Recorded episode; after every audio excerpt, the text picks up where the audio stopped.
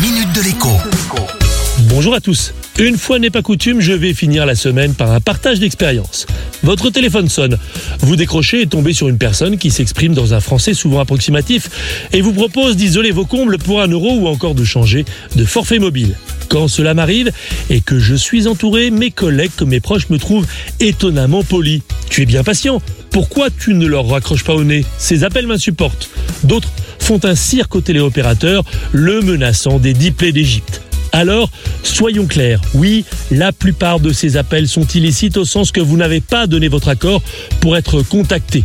Des centaines de fichiers prospects de plus en moins bonne qualité sont en effet vendus, revendus et re-revendus à des entreprises assez peu regardantes avec l'origine des fiches contacts. Ce sont rarement des grands noms en direct qui vous appellent, même si votre contact téléphonique cite tel opérateur ou tel énergéticien connu lors de son appel. En réalité, ce sont le plus souvent de petites sociétés intermédiaires rémunérées pour les contrats qu'elles parviennent à faire signer par les clients qu'elles démarchent. Elles acceptent de se salir les mains, quitte à salir un peu aussi leurs clients dont elles citent les noms lors de leurs appels.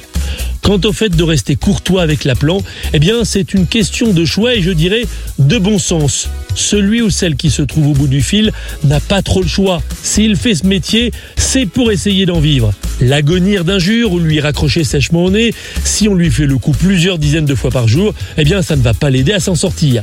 Alors que quelques mots polis pour décliner vous feront autant de bien à vous qu'à votre interlocuteur. Bon week-end et à lundi.